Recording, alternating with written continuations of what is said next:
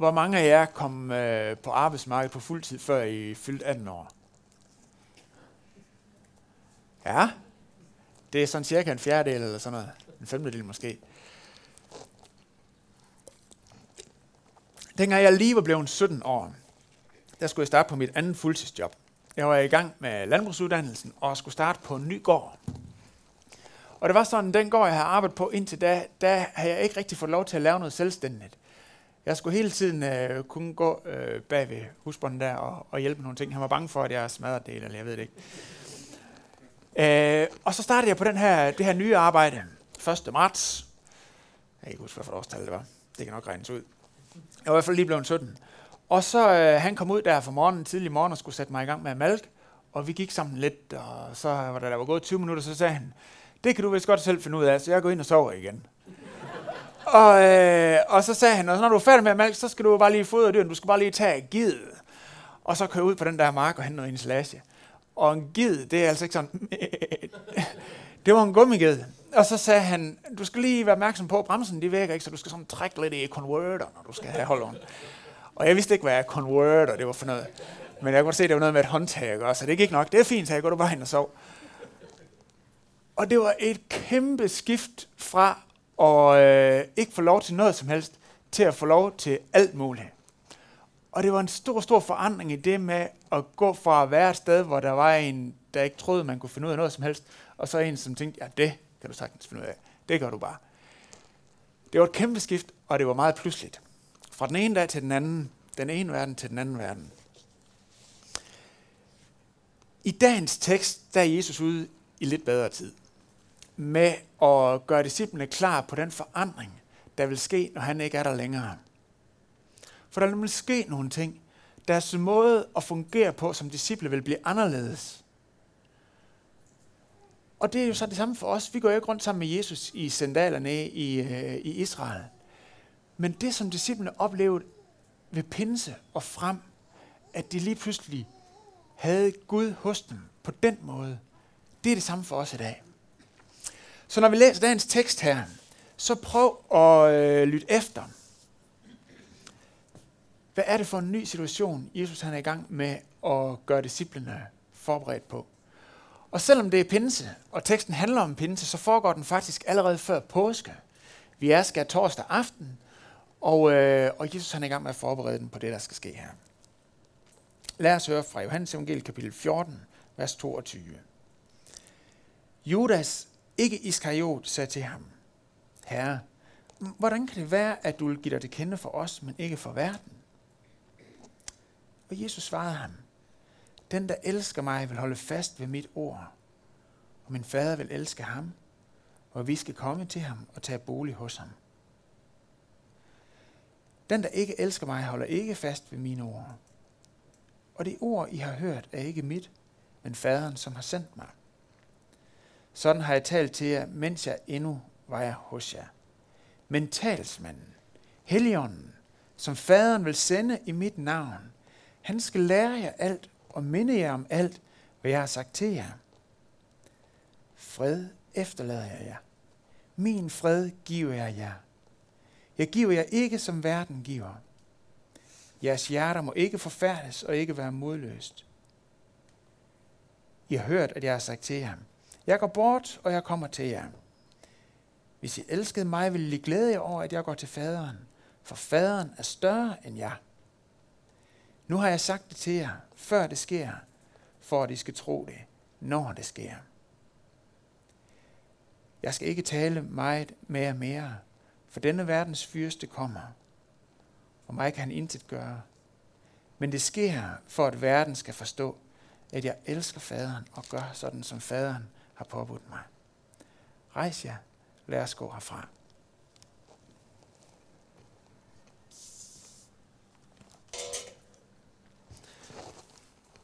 Der er noget i den her tekst, som jeg synes er lidt kryptisk, og som vi vil starte med at, øh, at pakke ud sammen. Det er det her med verden. Jesus han nævner det her udtryk fire gange i den her tekst. Han siger, nej, først siger Judas, der, at du ikke, hvorfor giver du ikke dig til kende for verden? Og så siger Jesus, at øh, jeg giver noget andet end verden, og så taler han om verdens fyrste, og så taler han om noget med, at verden skal forstå. Så hvad i alverden er verden? Ja. Det var en lille vits, jeg selv fandt over. I Johannes evangeliet, der indleder øh, Johannes sådan her. Verden blev til ved ham, og verden kendte ham ikke. Så verden er et udtryk for alt det skabte. Hele verden. Men det er samtidig også udtryk for de mennesker, som Gud skabte, og som øh, valgte at gøre oprør mod deres skaber. Og også i Johannes evangeliet siger Jesus, og det kender I, øh, tror jeg, således elskede Gud verden. At han sendte sin søn til verden for at frelse verden. Så er verden god eller ond? Er det noget godt eller noget skidt? Jeg ved ikke, om I er forvirret. Hvis jeg er, så kan jeg godt forstå det. Men det er sådan set ikke evangelisten Johannes' skyld. Men det skyldes den menneskelige svaghed, synden, som er ødelagt noget af det gode, som Gud har skabt. Verden var skabt god, helt igen god. Og i den gamle testamentlige tekst, som uh, Anne-Marie læste, der hørte vi, hvordan Gud blæste sin ånd ind i mennesket, som var formet af ære, muldens jord. Og øh, det var virkelig godt. Det var fra Gud af. Han havde selv blæst sit liv ind i alt det skabte. Men mennesket valgte på et tidspunkt at sige, farvel Gud, nu vil jeg selv definere min verden, min egen verden. Og derfor er verden blevet sådan et tvetydigt udtryk. Og i Johannes evangeliet, der er det ofte en beskrivelse af det her menneskes oprør imod Gud. Og Jesus han taler i den her tekst også om denne verdens fyrste. Og det er ham, der mere end nogen er optaget af, at det her oprør, det bare må tage til at vokse.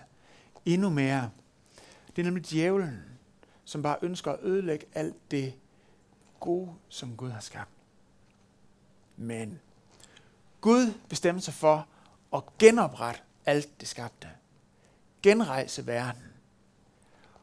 Og det er det, som pinsen handler om.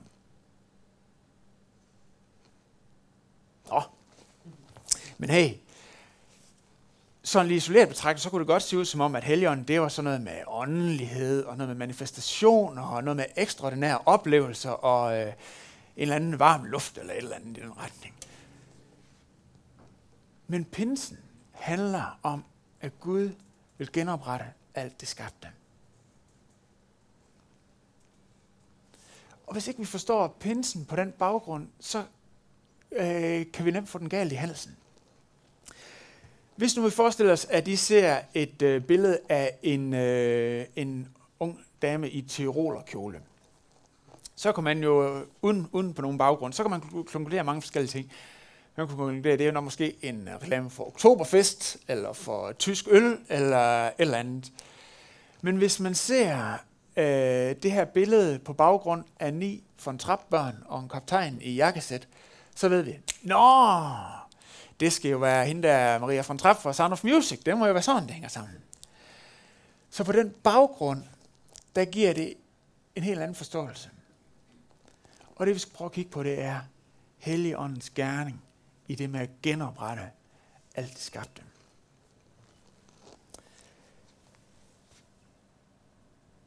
Måske tænker du, når jeg hører det her, øh, den plade har jeg vist hørt før. Hvornår var det nu, det var? Var det altså det der med frelsesplan og overvinde døden og genoprette skabning? Hvornår var det, vi hørte den plade sidst? Ja, det var i påsken. Det var jo også det, det handlede om der. Hvor præsten har taget påskeprædiken med igen. Eller hvad er det, der sker? Og dybest set, så er pinsen ikke en selvstændig højtid men den er sejlet på påsken. Pinsen, som øh, det hedder på dansk, det ord, kommer af det græske pentakoste, som betyder 50. 20. Altså noget, der sker 50 dage efter noget andet.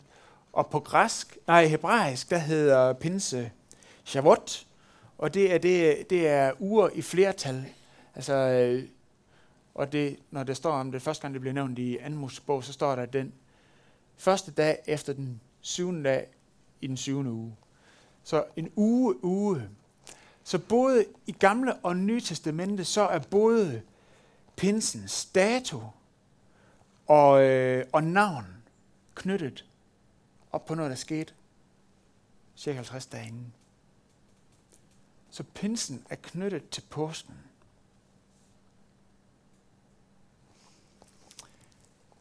Ham her Judas, som har fået det her, øh, jeg tænkte, det må være lidt et nederen efternavn at få, ikke Iskariot.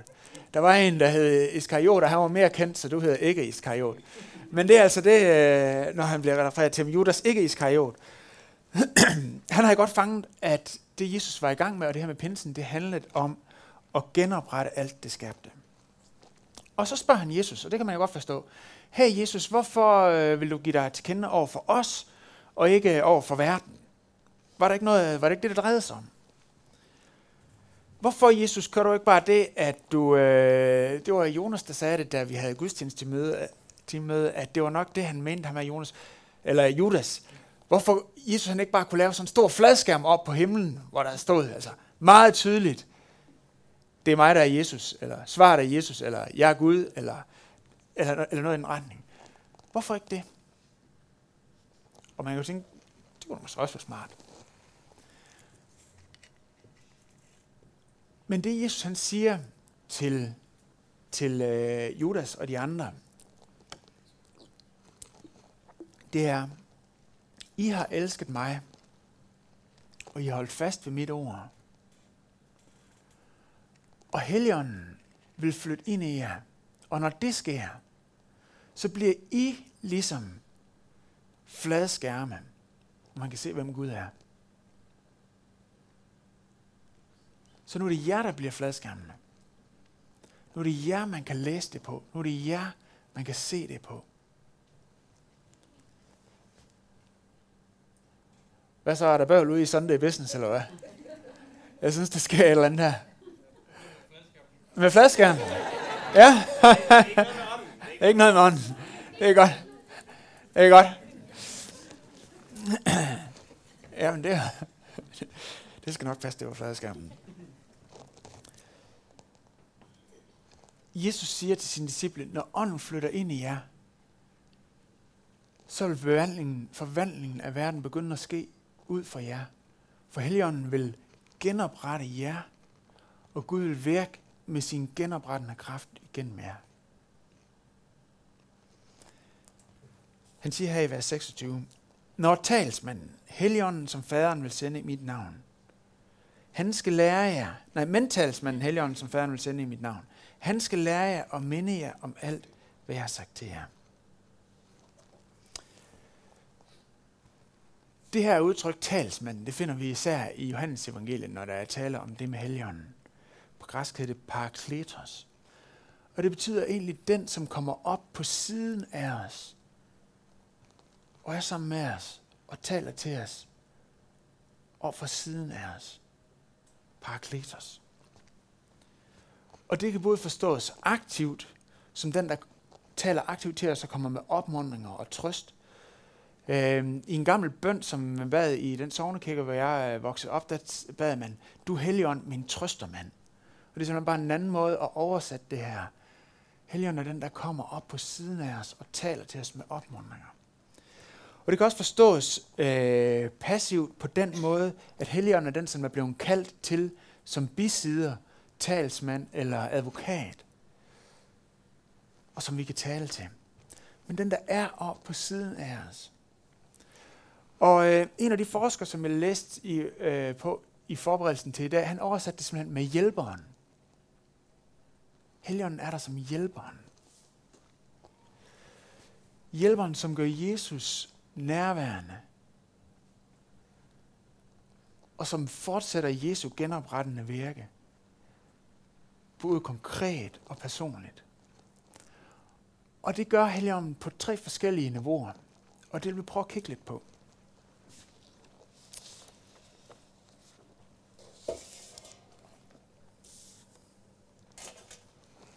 Det første, som vi skal have op på tavlen her, er åndens genoprettende virkning.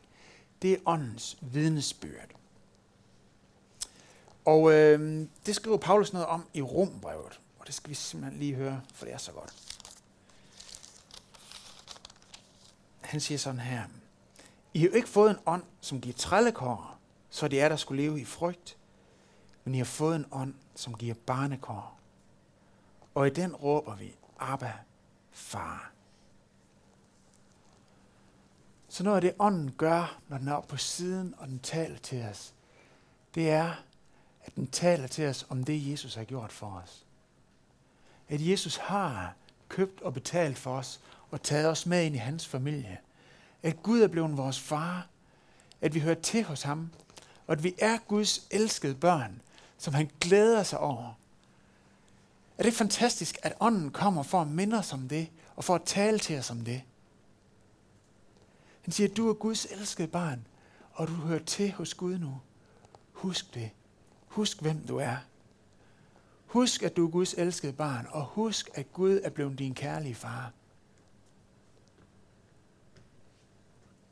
Jesus har genoprettet relationen. Og ånden arbejder med på Jesu genoprettende værke med at minde os om det og råbe i vores hjerter, Abba far. Prøv lige at tjekke, hvad Johannes han skrev i det, vi læste før. Han skrev noget, der er helt vildt. I øh, vers 23, der skriver han, og vi skal komme til ham og tage bolig hos ham. Og han har lige omtalt sig selv og faderen, og så begynder han at tale om helgenen. Og han siger, vi skal komme til at tage bolig hos ham. Er I klar, hvor vildt det er? For jøderne, som sad, og det var jøder, de første disciple her, der var de vant til, at Jesus, eller Gud, han var hen i templet, ind i det aller, aller helligste. Og der var vagter op, så man ikke skulle øh, komme til at gå derind, for hvis man gik derind, så ville man dø. Det var et tyk, tyk og der var kun én, der måtte gå derind en gang om året, og det var øverste præsten, og han skulle have blod med. Og så kom det ellers sådan, så var der den, øh, det rum, og den foregår, den foregår, den foregår, og alt efter, hvor, øh, så hvor tæt man kommer, for man skal passe på med ikke at komme for tæt på Gud inde i hans bolig. Og nu siger Jesus, fader, vi, og det, han har lige talt om sig selv og faderen, og så taler han om Helligånden, vi skal komme og tage bolig hos ham. Hos dig, kære ven, som sidder her i Kolding Valme i dag. Det er en helt vild tanke og en helt voldsom virkelighed, vi taler om her. Og hvis vi kigger på det sådan hele verdenshistorien bredt ud, hvornår er det så sidst sket i den måde, som Gud han agerer i forhold til sit folk, at, at Gud han har sagt noget af det her? Tilbage i paradiset, da mennesket gjorde oprør imod Gud, der var Gud nødt til at tage mennesker ud af paradiset og sætte de her keruber med flammesvær op, for man skulle, det var fra dag der var det farligt at gå ind og være sammen med Gud på grund af synden. Og nu siger Gud, nu vil jeg komme og tage bolig i ham. Prøv lige at høre, hvor, hvor radikalt og hvor vildt det er.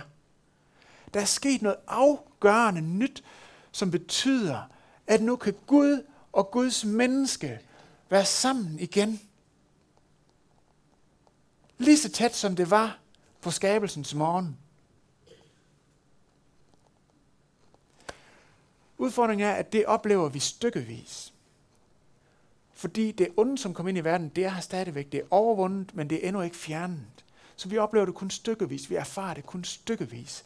Men virkeligheden, at vi kan være sammen med Gud på den måde, er allerede 100%. Vi vil komme og tage bolig hos ham. Det er så vildt. Prøv at forestille dig, hvis nu øh, i morgen, når du kommer hjem fra arbejde, nej, det er første pinsedag i morgen, eller anden pinsedag, så du skal ikke på arbejde i morgen måske, men så på tirsdag, så ringer det på døren, og så står der nogen udenfor, og det er Angela Merkel, det er øh, dronning Margrethe, og det er Barack Obama, og øh, de siger, hey, vi vil simpelthen gerne bo her hos dig. Vi vil gerne være sammen med dig her. Vi synes, du er et fantastisk øh, dejligt menneske. Vi holder faktisk af dig, og vi synes, du har et dejligt sted at bo her. Kan vi få lov at flytte ind? Øh, du er måske ikke klar over, at vi kender hinanden, men det gør vi. Men... Hvad, hvad vil du tænke? Du tænker, Øh, kendte, kendte de mig? Har de lagt mærke til mit hus? Øh, what? Hvad sker der lige her? Og det var nok været rimelig mange journalister og andre øh, folk, som ville synes, det var ret spændende, at de skulle bo øh, hos dig. Men det her, det er endnu vildere. Og når Paulus han taler om det her til øh, menigheden i Korinth, så ligesom for at få dem til at forstå, hvor stort det er, så siger han, ved I ej, at I er et tempel for, for den hellige ånd? I er et tempel for den hellige ånd. Der er noget virkelig, virkelig vildt, som bor i jer. Noget kæmpe stort. Og på det tidspunkt, de boede i Middelhavsområdet, så vidste alle folk, hvad et tempel var. Det var det flotteste, det var det største. Så prøv at høre, hvad Gud han siger til dig i det her. Han siger, at du er ikke et skur. Du er et tempel. Jeg ser på dig som et tempel. Vi skal komme og tage bolig hos ham. Der er noget af det, som ikke har fundet sted siden skabelsens morgen, da der var paradis, og vi gik sammen med Gud i haven, som sker igen med, med, med pinsen. Grundtvig han digter om det og skriver sådan her, det lufter livligt under sky fra paradis og blad på ny, og yndigt risler ved vor fod i engen bæk af livets flod. Det, vonder, al, det volder alt den ånd, som daler. Det virker alt den ånd, som taler. Ej af sig selv, men også til trøst af kærlighed med sandhedsrøst. Så ånden vidner om det, Jesus har gjort for os. Åndens vidensbyrd. Så taler skriften også om åndens frugt. Og frugt, det er jo sådan noget organisk, der gror frem over tid. Hvis vi planter et frugttræ, så kan det være, der kommer frugt til efteråret. Det kan være, det skal stå nogle år, inden at det begynder at bære frugt. Det er noget, der sker, når det her træets liv kommer til at vække sammen med det liv, der ellers er i jorden og regnen, der kommer. Sådan. Det er noget organisk, der vokser frem. Og i vores liv med Jesus, der er det simpelthen, øh, fordi vi bliver påvirket af ham. Han er tæt på. Hans forvandling begynder at ske igennem os. Ligesom når vi bliver, er sammen med nogle mennesker, så bliver vi påvirket af, hvis de er glade, hvis de brænder helt vildt for et eller andet, de ikke kan lade være at snakke om, så bliver vi påvirket af det. Og øh, hvis de sørger over et eller andet, jamen, så bliver vi også påvirket af det. Man kan ikke leve sammen med Helligånden, uden at blive påvirket af det.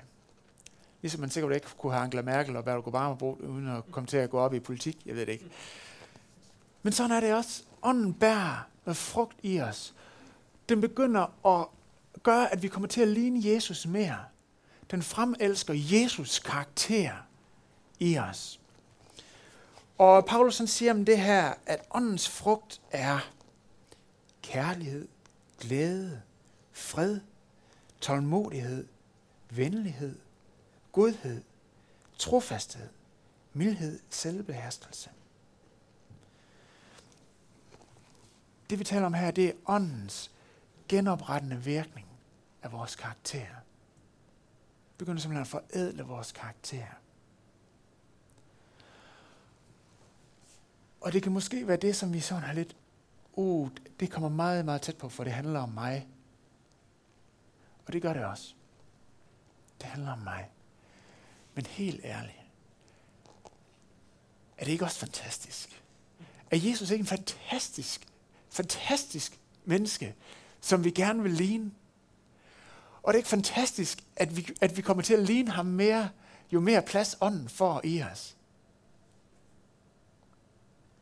Åndens frugt gør, at vi kommer til at ligne Jesus og forvandler os indenfra over tid.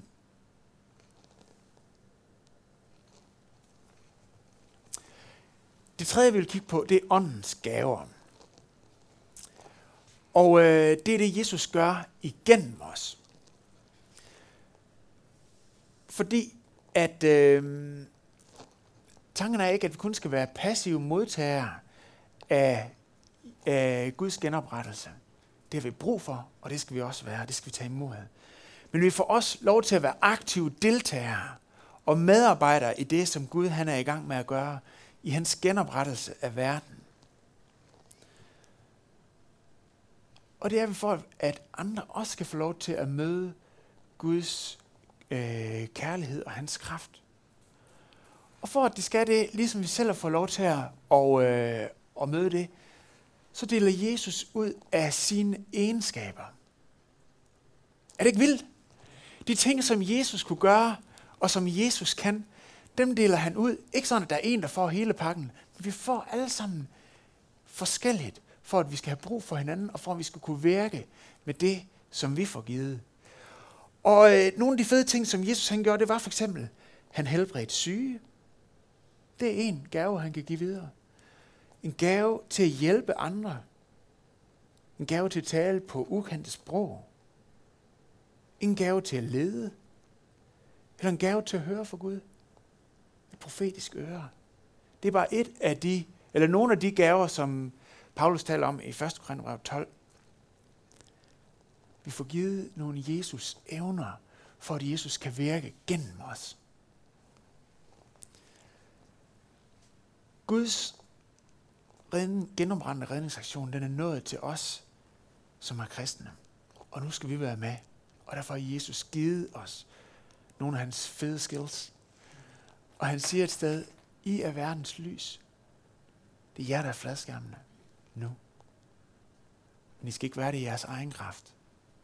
Jeg vil give af mine evner til jer. Og det er det, Helligånden gør. Den vidner om det, Jesus har gjort for os. Den bærer sin frugt i os. Og den virker igennem os ved at øh, give os øh, af sin gaver. Godt.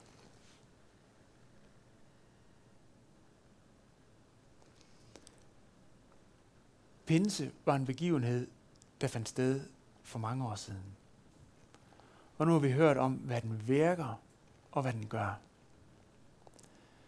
Men pinse er ikke kun noget, som skete en gang, og noget, vi kan få en, øh, en indsigt i, hvad er. Det er noget, som Gud gør med os i dag. Og Helligånden er her i dag. Og Helligånden virker på de her måder i hans folk, i os. Også i dag. Også her i Kolding Valgmenighed.